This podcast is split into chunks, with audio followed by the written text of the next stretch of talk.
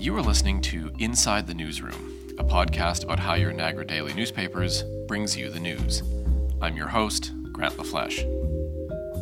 In our last episode, we looked at how newspaper investigations start, how journalists can access confidential information, and how we navigate the sometimes tricky legal minefields of publishing an investigative story. In this episode, we're going to talk about some of the more difficult and thorny issues reporters face when conducting an in depth investigation the verification of information, protecting whistleblowers, and the use of anonymous sources. I will again be talking about how I put together the investigative piece we recently published on the hiring of Niagara Region's Chief Administrative Officer. And I will be joined by my award winning colleagues Bill Sawchuk, who talks about his 2015 investigative profile of Robert Megna of the Bayshore Groups, and Karena Walter, who discussed her 2012 expose of the All Canadians kitchen scandal. In an ideal world, journalists would have direct access to information on issues of public interest. But this is not always the case. Often, information that could be released isn't. Now, journalists can avail themselves of the freedom of information processes, but far too often that process is lengthy, expensive, and doesn't actually result in the release of information. The Toronto Star's Trust in Journalism project, from which this podcast actually springs, recently published a story about how difficult it can be to get public information via a Freedom of Information request. The story, published by the Star on March the 30th, said it took three years and generated a bill of $32,000 for the newspaper to get information and documents about the municipal subway. Now, needless to say, that kind of cost can put information out of reach for most citizens and journalists, leaving important information in the shadows. So, what does a journalist do when freedom of information processes don't work or simply won't find the right information that we need? Well, very often we will turn to whistleblowers and confidential sources.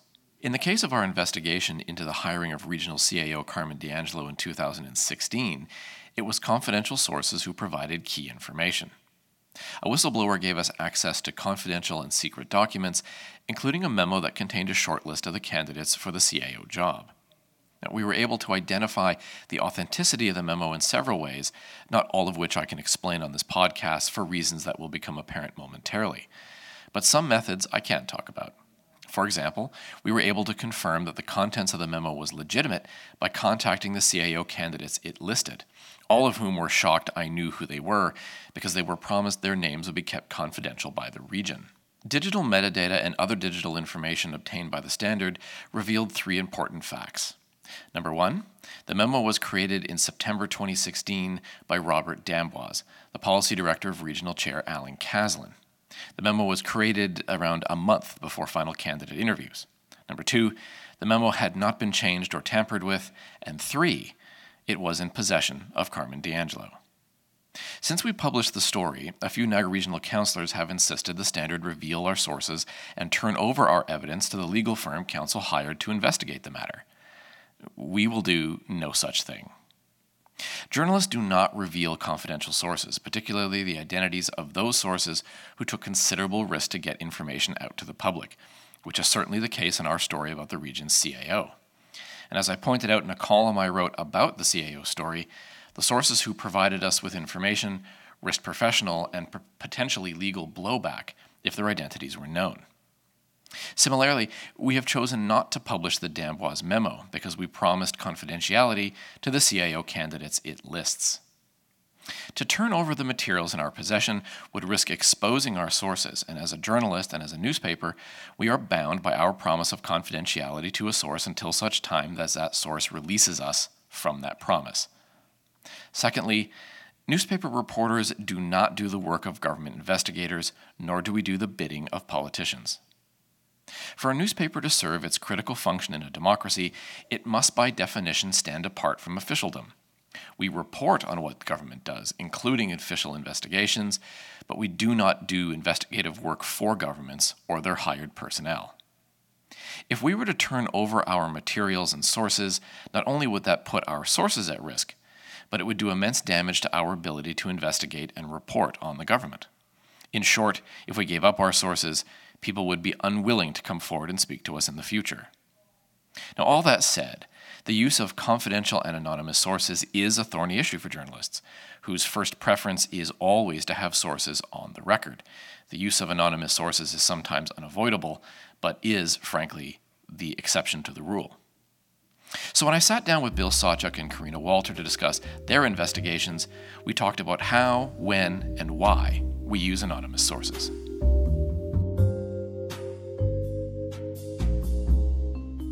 That's one of the challenges because, especially, I mean, the stuff that you and I have done on, on the regional government in the last, say, year and a half, two years. I mean, we have had you know leaks of information or stuff sent to us by email or stuff brown bagged as it wasn't the case in the Megna thing, and then part of our job at that point becomes not just accepting the information, but and you've, you've touched on it there in terms of where's you know what is this information how do i verify it is, is this part of a, a scheme to get at somebody or is the information legitimate when you were looking at that particular uh, story and there were as i recall that's when we began to learn more about uh, Mr. Megna's connections to his past criminal convictions and his his connections to the Hell's Angels at one point. I mean, how did you go about verifying that information to the point where you could actually it was usable and reportable for you? Well, what I mean, I kind of broke it down. I, I, almost put it into different piles. The information that I had, stuff that was fairly easy to to verify, which were newspaper clippings. You know, you go and take a look at that, and some of the other. Uh, information. Clearly, it was someone who had an axe to grind. Just because they had an axe to grind doesn't mean you dismiss it completely. You just have to, you know, be that much more, uh, you know, vigilant about making sure that you know you have the story right. And for me, it was then trying to get in contact with people from his past, and it took, you know, a fair bit of of digging around, of trying, of of calling people and striking out, and calling people, getting a wrong number, and uh, having other people say, "I don't want to talk about it," uh, until you can finally get to some people who have some credibility, who you can again research the research yes before yes. you get to the point where you start to um, put together, have an idea of a story, and all the time realizing that this is a, a, a man who ha- carries a lot of weight in the community. He's you know well heeled, and there were uh, a number of people who really didn't want to see that story come about, and you know. The, the idea was we should be supporting him. He's here doing a, a, some terrific, a terrific project, and all the newspapers doing is bashing him. Why are you calling? Why are you asking about these things? Uh, so I think, I imagine that especially you have, and, and Karina too have run into that kind of why are you doing this? What what you know is it, is this necessary? And the other thing with the Megna was I was kind of determined because it was so personal. I didn't want to use uh, anonymous sources if I could possibly. Uh, do it. There have been times I have used anonymous sources, but in this case, um, part of it was yeah you're going to say all these things about it you know that, that may be negative about someone or that maybe take it in a negative light. You got to put your put your name behind it. Um, that's the only way this is going to work. The, the issue of anonymous sources is interesting because that was what i ran into when i was doing my recent uh, story on the hiring process of the regional cao in which i had uh, a number of well-placed sources but because they didn't want there was real threat of professional blowback or legal blowback to all of them. So they didn't want their name put on the record, which then complicates everything because you can't, um, you know, maybe I'll throw this because I think you both had to do this in different ways. Mm-hmm. But and I described it in a piece I wrote for the paper, which was it was always sort of two steps forward and one step back. So I might have a source who's completely is is beyond reproach, and you know what they're saying is accurate, uh, but because it's being offered anonymously, you can't use it. You have to go find two or three or four, and in my case, ended up with 10 other sources that are confirming this story. But if any of those sources along the way, if source number three tells you a new bit of information, it's like the clock winds right back to the beginning, and you kind of start over as you're trying to re verify uh, new information that you, you got before. And, and I'm thinking in your case, Karena, the lawyers gave you a threshold which I presume is, is was a question of accuracy.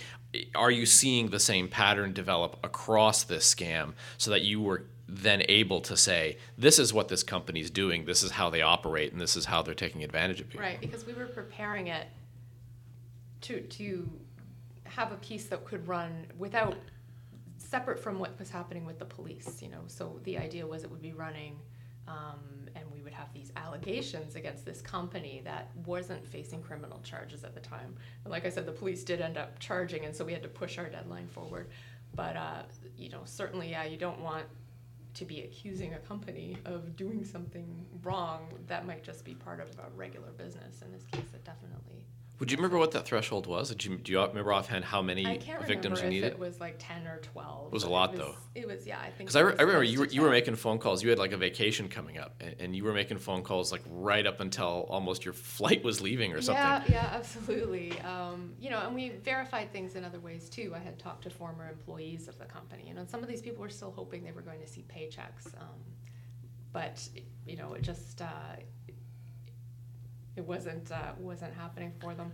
We had court documents um, because the people who were running the company were going by other names. They had previously been charged with frauds in the past under different names.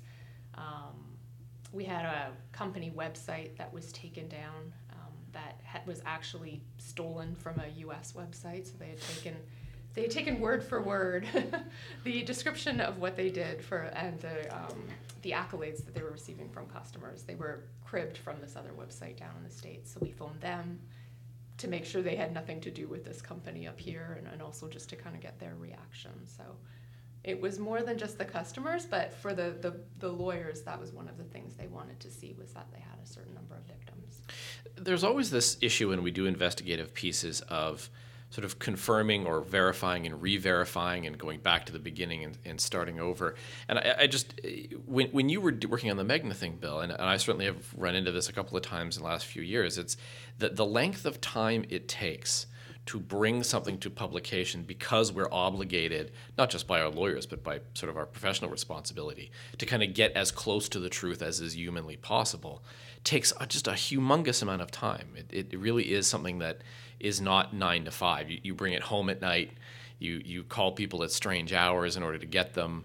Um, so when, when when I asked you a question about how much time did it take, it's it's not like you're clock punching on this thing, is it? I mean, you you come in for the beginning of your shift, you leave at the end of it, but this is the thing lives with you for months sometimes until it comes to an end. Yeah, it, one of the interesting things I ran into the Megna was uh, there were two people who were really key to the story who I kind of phone and contact eventually found out of the blue, and again had to kind of tell them who I was and what I was doing and why I was doing it, and you know check the internet and see that I actually worked for the paper, those kinds of things. And what happened was when I first contacted them, they were angry and they gave me like uh, some really good quotes and some really good stuff.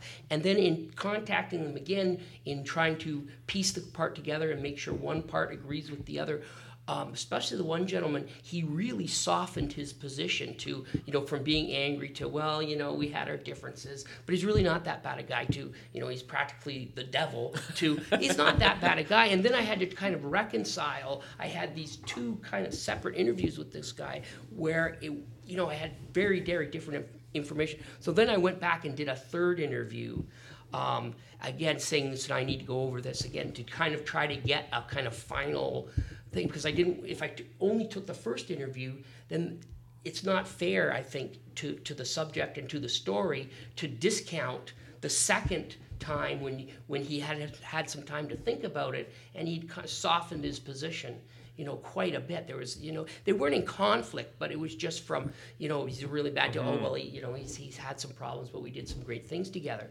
The other interesting thing with the Ming that, that I never did solve, um, but I really tried to, was one of the people who I needed for the story had gone into the witness protection program after he had testified against uh, Megna in a Barrie court that this Megna had been using um, outlaw bikers to collect uh, debts. Yes. And uh, a business partner had owed Megna money and uh, had a, unbeknownst, uh, a biker roll up to his business and say, hey, you, you got to pay. And this guy had testified actually worn a wire. Um, and so in trying to find him, um, you know, was interesting. Now he'd been kicked out of the witness pro- protection program. I found out as, as I as I Yeah. looked and and had gone out west to Saskatoon was the place I started looking, and I never did find him. We ended up I ended up using the information in the story, but it would have been much better to talk to him. I, but I, I what I did there was I went back to the court transcripts Yes. and took you know tho- tho- those words. So I did have a background, but I, I really did want to talk to him, um, you know, personally, just to kind of you know fill in some of the, the blanks and add to kind of because the the stuff in the court transcript was fairly uh, dry and clinical. It was you know he was answering questions in, in terms, and I wanted to really talk to him, and, and I felt like I could find him, um, but in in the end I ran out of time and never did. One of the things I think is interesting about the, the pieces all three of us have done, the, the CAO piece for the region I wrote, Canadian Kitchens, and the Megna thing, is there is that blend of documents. So we have court documents, you have customer lists. In my case, there's uh, secret uh, memos and so on. And then we're marrying that information with with the, with the human side of it, the people who are impacted or the people who have, have other um, information. Um, how important is it? And you know, we'll maybe start with you, Karena. I mean, how important is it to, have both of those sides when we're doing a story? It's not just a matter of here's what the court transcript says, or here's what the regional, the confidential regional document we've got leaked, but to be able to reach out to actual human persons and say, well, here, here's the documentary information I have, but uh, how did it impact you? Oh yeah, absolutely. That's what makes you know readers uh, understand why the story is important when they see it in black and white why why somebody um, you know called us in the first place, why somebody was willing to talk to us. Um, in the case of all Canadian kitchens, I mean, there were people who were devastated by what happened. There were retirees, there were families who had, you know, saved up for a very long time for their for their kitchens, and um, and then lost that money. And, and one of the worst things that happened out of this was it was a it was a, a scheme where people would pay a twenty five percent when they sign a contract, twenty five percent when the company comes and rips out the kitchen they have, and then another twenty five percent um, when they deliver the cupboards, and another twenty five percent when the project is is finished. Most people got up to the point where their kitchens were ripped out. So they paid the 50%. They paid the fifty percent, but like they lost what they already had. So they didn't get the new kitchen, but they also didn't have their old kitchen. So they were washing their dishes out of their bathtubs. They were, you know, doing takeout every night. They were trying to make their kids their kids meals on hot plates and stuff. Yeah. Like it was it was um, there was a real human toll. And for some people, there was one family I spoke with um, who were uh, immigrants and they had saved for this kitchen and they, you know, they had done everything right and in the end they, they lost their money too so it was really sad you know and, then a lot of people that i talked to on the phone the people who were out in mississauga and things it, there was just this like shock right? Shock that this could happen to them. A lot of these people had done everything right. They had looked over the contracts. They had checked um, websites. The, the company had provided them with references to call and they would call these references and they would be fake references right? But they were they were hearing they were doing everything that you should do as a consumer when you're when you're doing these things. So i think it's, it's really important but at the same time you can't just have a bunch of, of stories um, from people about how they're impacted without having those documents to kind of back up what they're saying right In, in, in your case, and you'll have to refresh my memory here, were, were you using um, anonymous sources or were you using those for context and then only quoting, uh, say, the people who, were- who were on the record?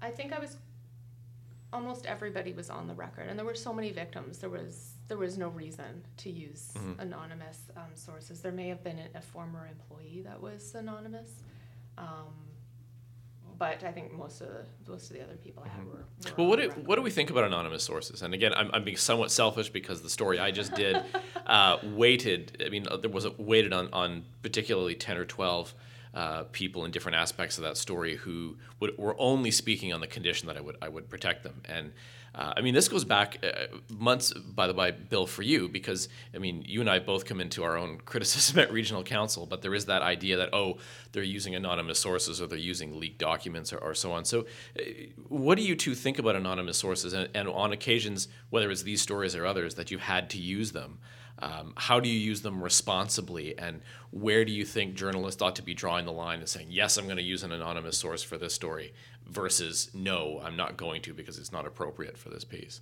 Um, sometimes it's absolutely necessary. You can't. There, sometimes the stakes are so high that you can't get at the true truth of the story without um, granting some people anonymity. That said, um, I'm really careful. I really hesitate. I really put a lot of thought into whether I'm going to allow a source to be anonymous um, or I'm going to insist that they, they put their name. And it has to do with credibility. If you have a story with that's completely anonymous and you're doing this all the time, I think you do lose some credibility because people don't actually have to stand behind their words and people can say, well, you know, he could be just making it up.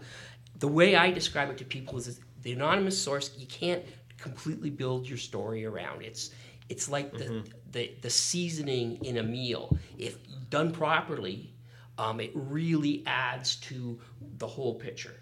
Um, but if you overdo it, you wreck the whole meal, right? if you, good, if you, if you dump a, t- a ton of parsley, you know, into the spaghetti sauce, you've ruined it. Whereas if you if you use it properly and in the right quantity, it really does can add to the picture. And what you're trying to do, as you said, is paint as true a picture as you possibly can of the uh, of what happened, of either the subject or what the the the, uh, the you know what what's happening. And I, I just you I think you have to really put a lot of thought into it. Yeah. It is part of the business. Yeah. I mean, it's accepted. You can you know courts have said you're allowed to do this. Uh, but again, in terms of credibility, you have to really put a lot of thought into whether it's appropriate or not. Yeah, there has to be a compelling reason yes. to use them, right? that's, that's, a good way the, I mean, we all saw, you know, in the show The Wire, right? You go out and you cover a, a vigil at night and you're talking to anonymous people. No, there's like a thousand people there. You know, somebody will go on mm-hmm. the record. There's no reason for somebody yes. Uh, at a vigil not to give their name. But in other cases, if somebody has a, if there's a genuine reason, and, we, and I think we've done it before, if somebody um, you know, his life is in danger or something like that. That's just. Mm-hmm. Um, and in the case that you that you just did, you have people who were interviewed for a job who um, always assumed they would be anonymous. And, yes. And uh, their names were never supposed to be public. The the there's also a responsibility, isn't there, when we do use anonymous sources, and it's one of the things we were careful with with this CAO story. Uh, it, we're not just saying, oh, a anonymous person or a former staffer or a current staffer or something says X, Y, Z.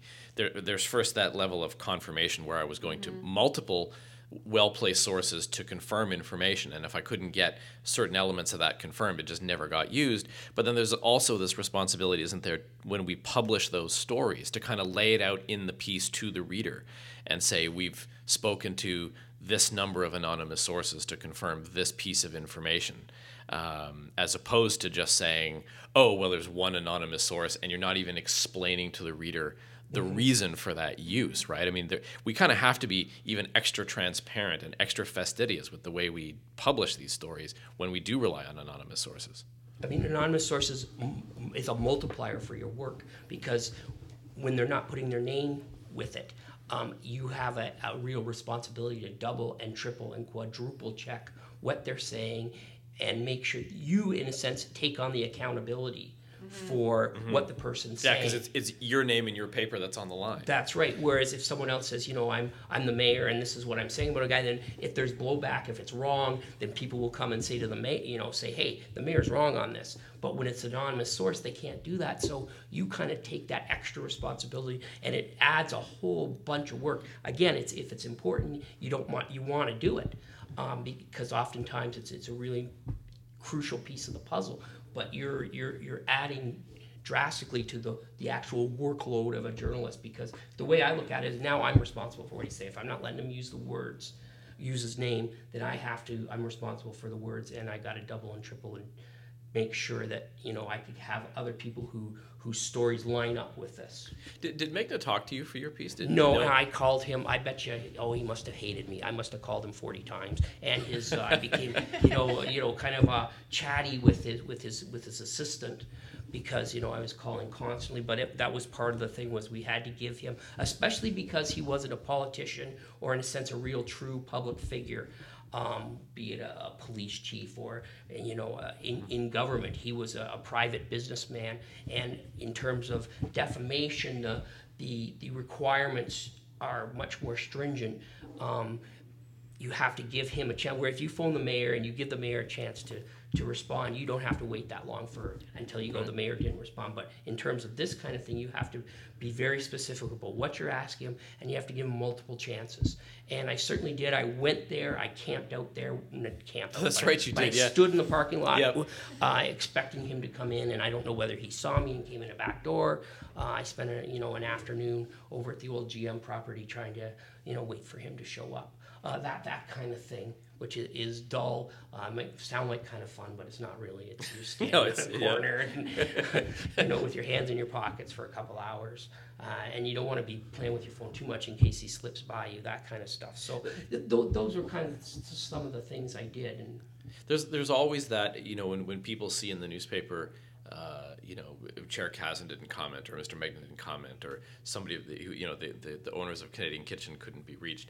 I mean, that's not as if we we called them once and then 15 minutes later we published the story. There there is this sometimes aggravatingly frustrating process where you're making every sometimes we go to ridiculous lengths to give people an opportunity to comment uh, so that they can't ever say we weren't fair to them in the case of canadian kitchens karena how many times do you, do you recall like like the, what were the efforts you went through to Oh, try to get a hold of I them I don't remember. I mean, I remember trying to find the storefront and knocking on the door, and I remember um, phoning their their um, their number, and I, I think I emailed. Um, I think I tried them at home, but uh, yeah, there's just no luck.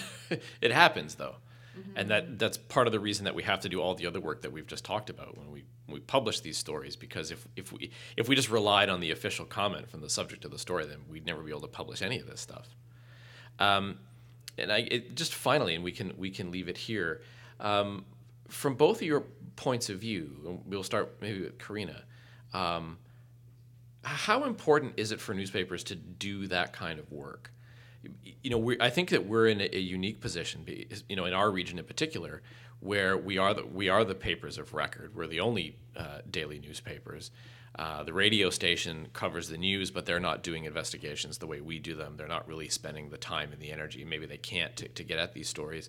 Um, what's the value, from your point of view, of devoting resource to these kind of investigations, even in this era of, of cutbacks and, and limited staff. And that necessarily means if you're doing that kind of investigation, there's other stories that could be done that you're not going to be covering.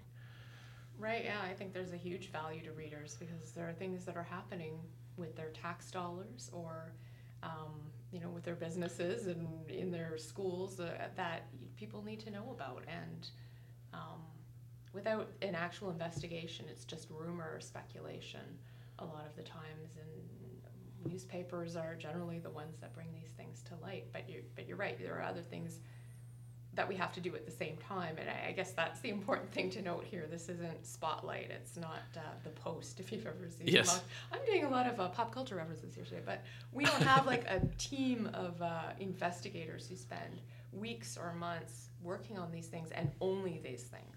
Um, your story uh, on the CAO was months, but you were also doing other things. Mhm. You were doing. We have to fill right. a paper on a daily basis, whether it's the one that goes to a person's house or it's the the online one. People are expecting to see the daily news as well. They're expecting to see Yeah, and there's not like The- there's 20 of us here to do that work. that's It's- right. So these investigations, Bill's investigation, your investigation, my investigation, that was almost stuff that's happening on the side while you're also doing council coverage or court coverage or, you know. Well, and the two of you are in that position constantly because you're both at you're at regional council bill you're at city council and those are just sort of news generating machines in terms of you know new bylaws passed or new initiative passed or taxes and that kind of thing um, how, how, i mean how do you manage that that caseload bill when you're working on something bigger and you've got to deal the same as karena you got to deal with all this uh, political stuff that needs kind of routine political stuff that needs coverage Well, you try. I, for me, I try to, um, especially with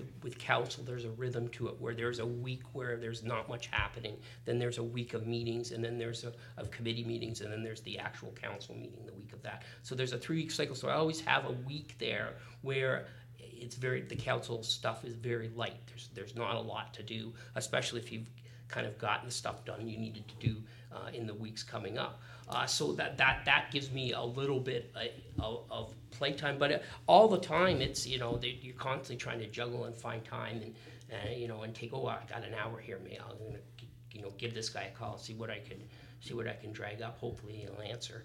Um, but yeah, so I mean that's that's part of what's happened in the newspaper industry. But I, in answering your question, if we don't do it, who's going to? And if you, it may sound a little bit corny, but if you're going to have a democracy, you have to give people information so they can make decisions. Both, you know, just about life in general, the the, the condition the human condition in Niagara in you know 2018. You need to kind of sketch it as best you can, and if you, people don't have that information, they can't make informed choices uh, about a, a, whole myriad of things. So it, it's it's kind of a it's, it's a duty uh, and a privilege to be able to to take care of that and to add to the, the color and um, you know the fabric of a democratic society. You've been listening to Inside the Newsroom, a podcast by your Niagara Daily newspapers, the St. Catharines Standard, the Niagara Falls Review, and the Welland Tribune. If you have any ideas or questions about this show, don't be shy about reaching out and sharing your thoughts with us. You can email your feedback to grant.lafleche at niagaradailies.com. In our next and final installment in this series, we'll be talking about the consequences and pushbacks journalists sometimes face when publishing an investigative story. I'm Grant LaFleche, and in the meantime and in between time, that's it for this edition of Inside the Newsroom.